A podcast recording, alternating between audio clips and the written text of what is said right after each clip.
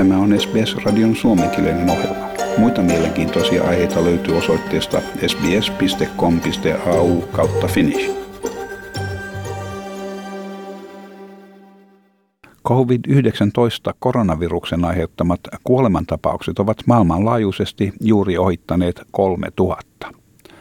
Lähes kolme kertaa suuremmasta tartunnan saaneiden vaarasta on ilmoitettu kuluneen vuorokauden aikana Kiinan ulkopuolelta, mikä viittaa siihen, että virus nyt leviää maailmanlaajuisesti. Victorian osavaltion hallitus ilmoitti eilen tiistaina lahjoittavansa 3,2 miljoonaa dollaria Melbournen Doherty-instituutille avustaakseen instituutin työtä rokotteen kehittämiseksi. Tässä Victorian osavaltion pääministeri Daniel Andrews. I think the most important thing to do is to be evidence-based, to be fact-based and to back the people who know these matters best. Uh, it is always appropriate, in fact it's uh, in my judgment uh, obligatory to follow the advice of chief health officers, those who are experts in this field. Australialla kuitenkin on edelleen edessään haasteita. Liittovaltion terveydenhuoltoministeri Greg Hunt vahvisti, että eräs Länsi-Sidnissä työskentelevä lääkäri on saanut koronavirustartunnan. New South Walesin osavaltion terveydenhuoltoministeriöstä kerrottiin, että kyseinen noin 50-vuotias miespuolinen lääkäri ei ollut matkustellut missään viruksen uhkaamassa maassa ja että hän ei myöskään ollut kosketuksissa potilaisiin. Terveydenhuoltoministeri Hunt kehotti ABCin haastattelussa ihmisiä huolehtimaan toisistaan osana toimia viruksen leviämisen estämiseksi.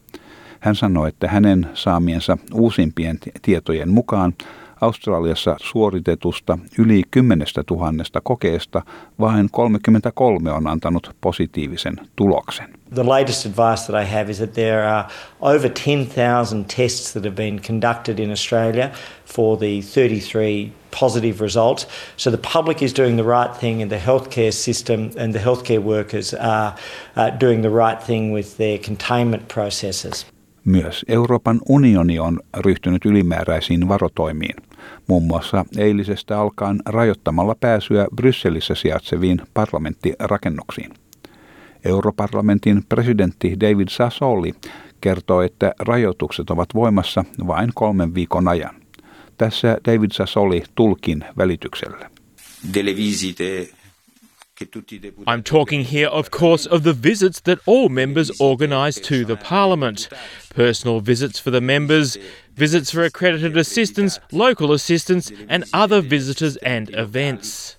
Etelä-Korea on ilmoittanut yli sadasta uudesta tapauksesta. Italiassa yli 2000 henkilöä on antanut positiivisen testituloksen. Italia on tällä hetkellä Euroopan maista se, jossa on todettu eniten tartuntoja, ja Iran puolestaan on vahvistanut, että siellä on lähes tuhat tapausta.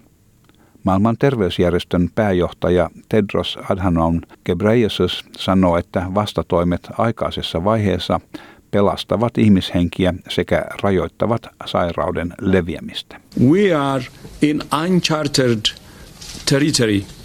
We have never seen before a, a respiratory pathogen that's capable of community transmission, but at the same time, which can also be contained with the right measures.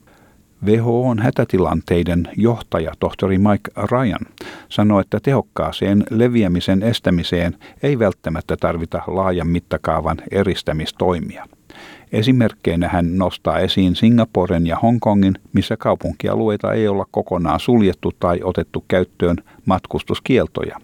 Ja siitä huolimatta tartuntojen määrää ollaan ajettu alas kuluneen kuuden viikon aikana. It is clear in the likes of Singapore, for example, if you take another example outside, in, in Hong Kong, that n- measures that have not involved um, uh, walling off cities or completely banning travel have been very effective in both suppressing and, and driving transmission down uh, over the last uh, six weeks. Latvia, Tunisia, Saudi-Arabia ja Senegal ovat ilmoittaneet ensimmäisistä koronavirustapauksistaan.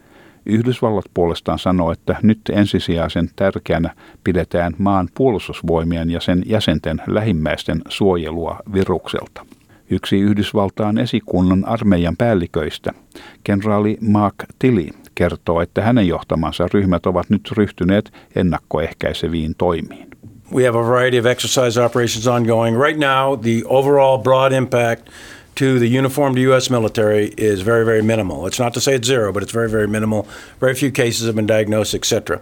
Uh, that's not surprising uh, because we have a very young uh, demographic in the U.S. military, healthy demographic, lots of immunizations, and so on and so forth. Uh, and we hope to keep it that way. Yhdysvalloissa on kuitenkin myös esitetty arvostelua. Eräs teksasilainen pormestari on tyytymätön siihen, että eräs sairaalasta päästetty ja kaksi kertaa negatiivisen koetuloksen antaneen potilaan myöhemmin huomattiin saaneen koronavirustartunnan. San Antonion pormestari Ron Nirenberg syyttää liittovaltion sairauden hallintakeskuksia virheestä. I find it totally unacceptable that CDC would release a patient prior to receiving all test results and potentially expose the public to this harm. Local health professionals in whom I have the utmost confidence are working very hard to prevent the spread of this virus here in San Antonio, and we simply cannot have a screw up like this from our federal partners. Pariisissa Louvren taidemuseo suljettiin jälleen toisen päivän ajaksi henkilökunnan neuvotellessa laitoksen hallinnan kanssa COVID-19-viruksen leviämisestä.